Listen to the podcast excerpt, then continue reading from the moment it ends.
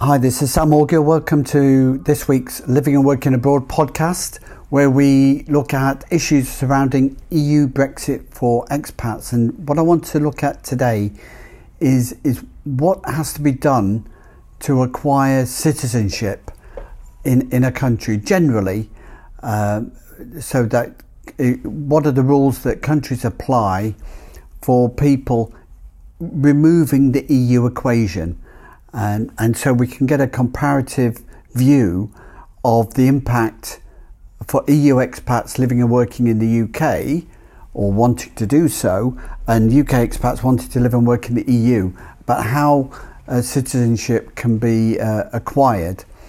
Um, because uh, as we've found out, and we hear a lot of hot air with as the Brexit debate heats up, it's about tax at the end of the day. It's about customs unions. It's about big business and lobby groups uh, protecting their, their quota. What what is in it for me? Whether you're the French government, the German government, the British government, uh, or the big businesses with cross-border uh, relations, what uh, EU expats want is to be able to live and work abroad in the country of their choice and enjoy uh, a retirement, uh, a business overseas, or, or, just a holiday home in, in, a place that is, is not uh, where they're living and working. So let's have a look at, it, uh, at these issues and see if we can draw some simple conclusions about the impact of uh, citizenship um, without the EU involved. Generally, there's five ways to acquire citizenship in, in another country. Uh, by birth, being born in the country of citizens of that country, uh, by, by descent, by having uh, grandparents or greater grandparents from, from that country, by uh, sometimes it can be an historical registration process, such as there is with Commonwealth countries or between the UK and Ireland, um, and uh, or it could be by marriage, uh, by marrying a person of a foreign nationality. You could then relocate to that country and acquire citizenship. And uh, finally, uh, in in the absence of any uh, family ties, th- there is a naturalisation route, which is generally available for many countries, including all EU countries and, and the UK. Um, the, the timescale can differ for that, the requirements can differ, and, and let's have a look at what some of those are uh, at the moment. For uh, the UK, uh, they have, uh, for example, uh, an investment scheme whereby, if you ever wondered what's going to happen to the Premier League post post Brexit, well, well, nothing, because um, a non-EU citizen can acquire uh, EU citizenship uh, with an investment for as little as one million pounds, um, as long as they live outside the EU. Um, now, if they're an EU citizen, uh, it's it's a different rule. But currently, non-EEA European Economic Area citizens with a one million pound investment can start to acquire uh, EU uh, a UK citizenship. They have to make that one million investment in uh, uh, private or public company shares or loan capital or government bonds. Um, and, and, and be in the country for five years but after that time, they can then acquire British citizenship. So if um, uh, an international football star comes along and gets a, a, a, a contract that's going to pay him, um, you know, uh, one million pounds a year, uh, to put that in perspective, we often hear footballers' salaries quoted in terms of a, a week. Well, one million salary is twenty thousand pounds a week. So pretty much uh, most Premier League footballers could have a one million salary. So a five-year contract is worth five million to them. So it's not beyond the wit of uh, a man or a football agent to um, be able to generate the one million capital required to be invested in the footballer's name to enable him to get residency and acquire citizenship over a five year period. For Spain, there's a similar 1 million euro requirement um, uh, into a, a, company, Spanish company, or a, deposited in a bank. Um, you know, with the aim that they're making that investment towards investment in a Spanish business and jobs.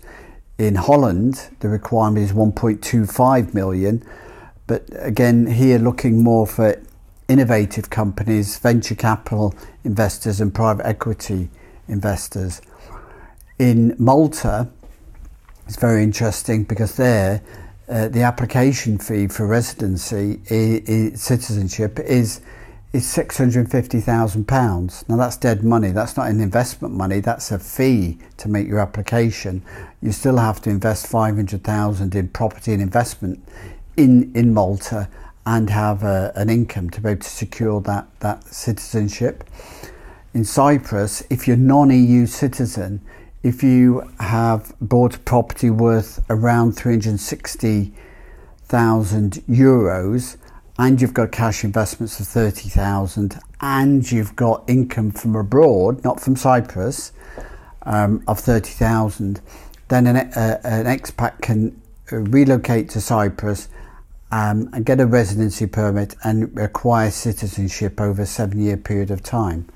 So uh, it, it, Cyprus is, is a relatively easy place to acquire a citizenship for non EU citizens. Um, and and you know, so the fears about Brexit and being able to live and work abroad uh, can be a bit premature. The point is, though, is that EU citizens uh, can acquire uh, residency much on a much easier basis. So let's have a look at Cyprus again. Uh, with the lowest cost of getting citizenship over seven years. What about their permanent residency status? This is a step towards that um, without going to getting the citizenship and the dual passport arrangement.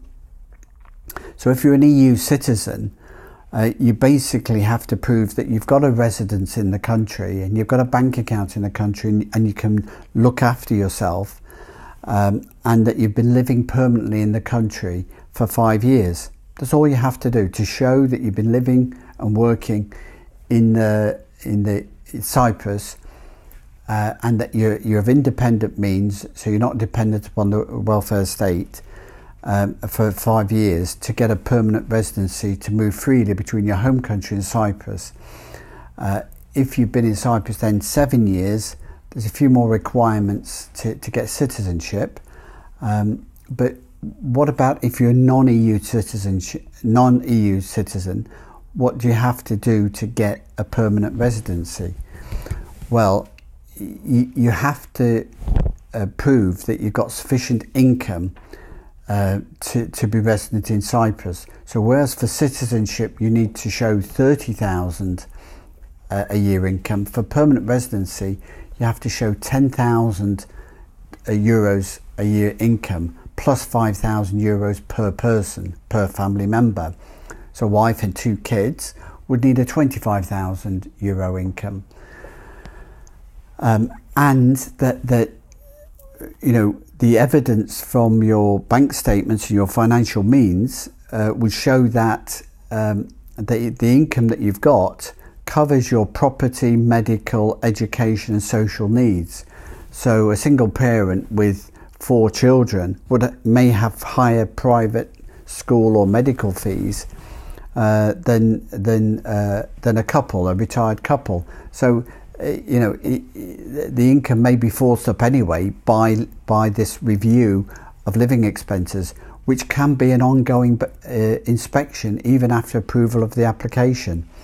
And again, property ownership uh, of a value of around the 360,000 mark is not a requirement as in citizenship, but it is a preferred issue. So the permanent residency, it could just be rental or a smaller property if you're maintaining a property in a second country, and this is more of a holiday home, would still allow you to get the permanent residency.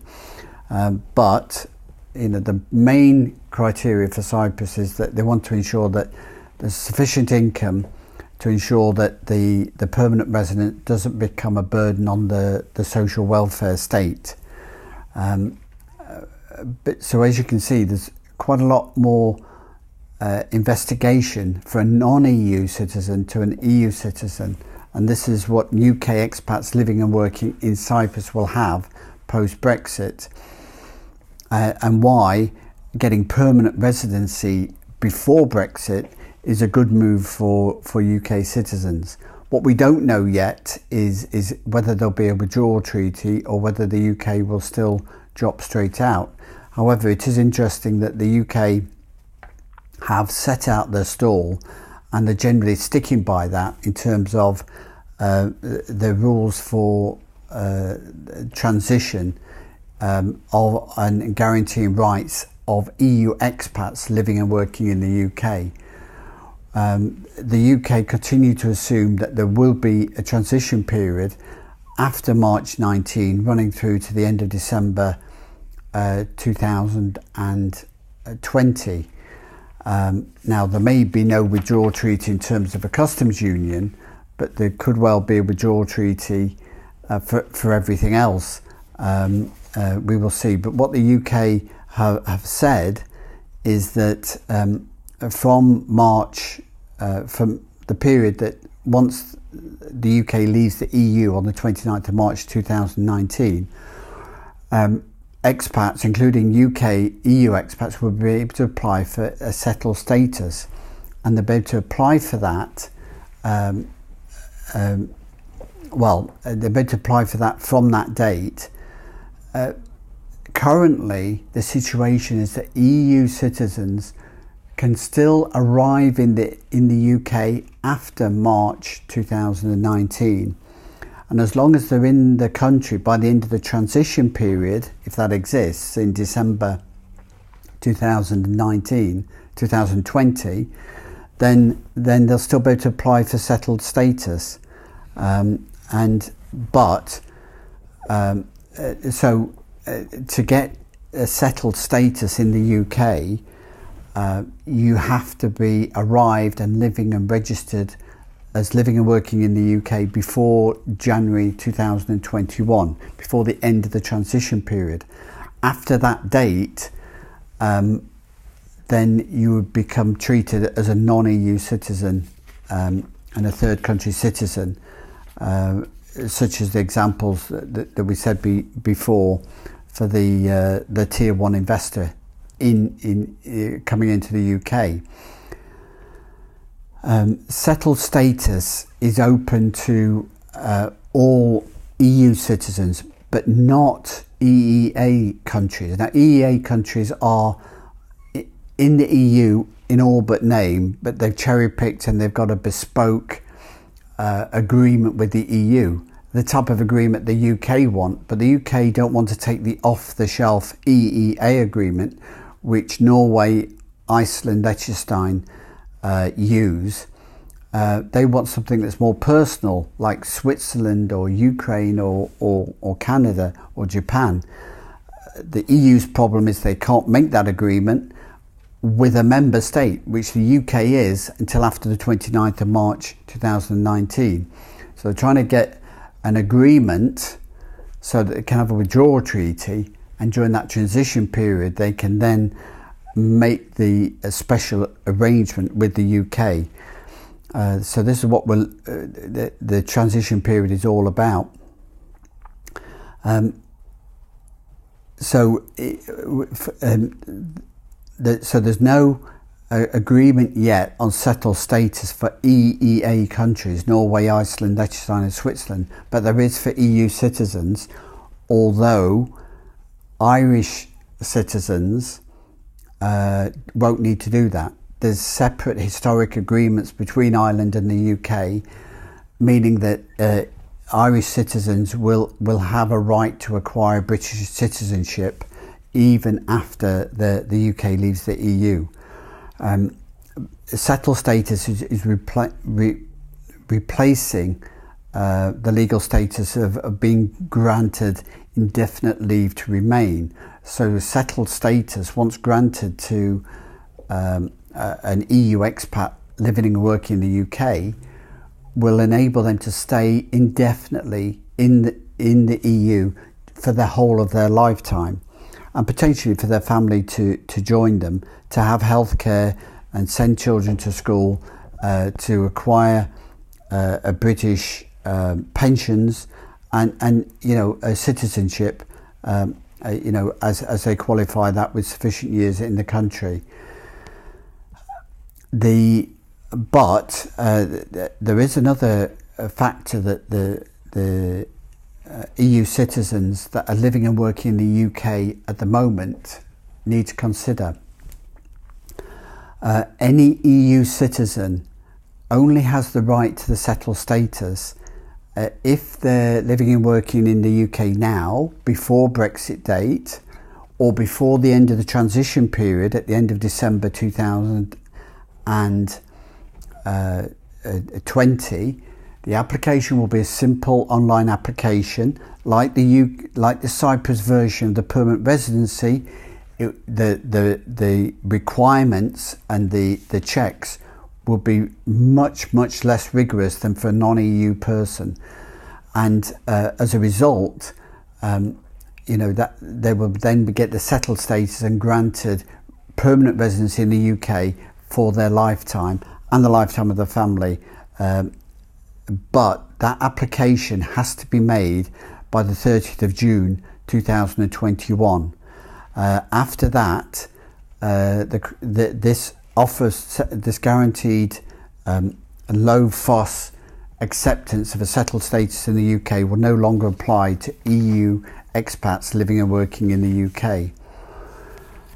Um, so that that that that covers that that sort of roundup there of, of how you can uh, acquire uh, residence and permanent residence and citizenship in, in the, the country of your choice, living and working abroad. So, EU Brexit for expats uh, will have an impact for EU expats because permanent residency um, in countries like Cyprus is a lot easier with a lot stiffer tests, a lot easier tests than uh, the permanent residency for non EU citizens. Likewise, in the UK, um, any EU citizen can move to the UK now to live and work. And as long as they're in the UK before Brexit and, and definitely before the end of the transition period, they'll have a right to settled status and to make an application where there's very low level of proof. As long as they're living and working in the UK, they can acquire this settled status and live legally in the UK for the rest of their lives. Uh, citizenship and naturalisation can then come by living and working in that country for, for many years. And uh, if not, then the barriers to entry go up where skill sets and investment sums um, go into the millions and beyond uh, for people. Uh, so go to our website at proactpartnership.com uh, or our Facebook page, Living and Working Abroad, and you can find out more detail, more blogs, more podcasts, and, and webinars to see how how we offer services and how EU Brexit will affect people uh, and expats living and working abroad. We've also produced a guide uh, how EU Brexit affects expats, overseas property, business, and pensions. And you can find out more there about the impact of, of the changes that EU Brexit will bring about for uh, expats living and working abroad. This is uh, Proact Sam, thanking you for listening. Hoping you go to our website and find lots of interesting information. Uh, go to our, our social media. We'd love to hear from you. Comment, like, share, and we'll engage with you and give you the uh, information and answers and guidance that you need. And download a copy of our guide to keep you informed. And we'll see you at our next podcast or live webinar. Thanks very much for listening. We'll speak to you soon.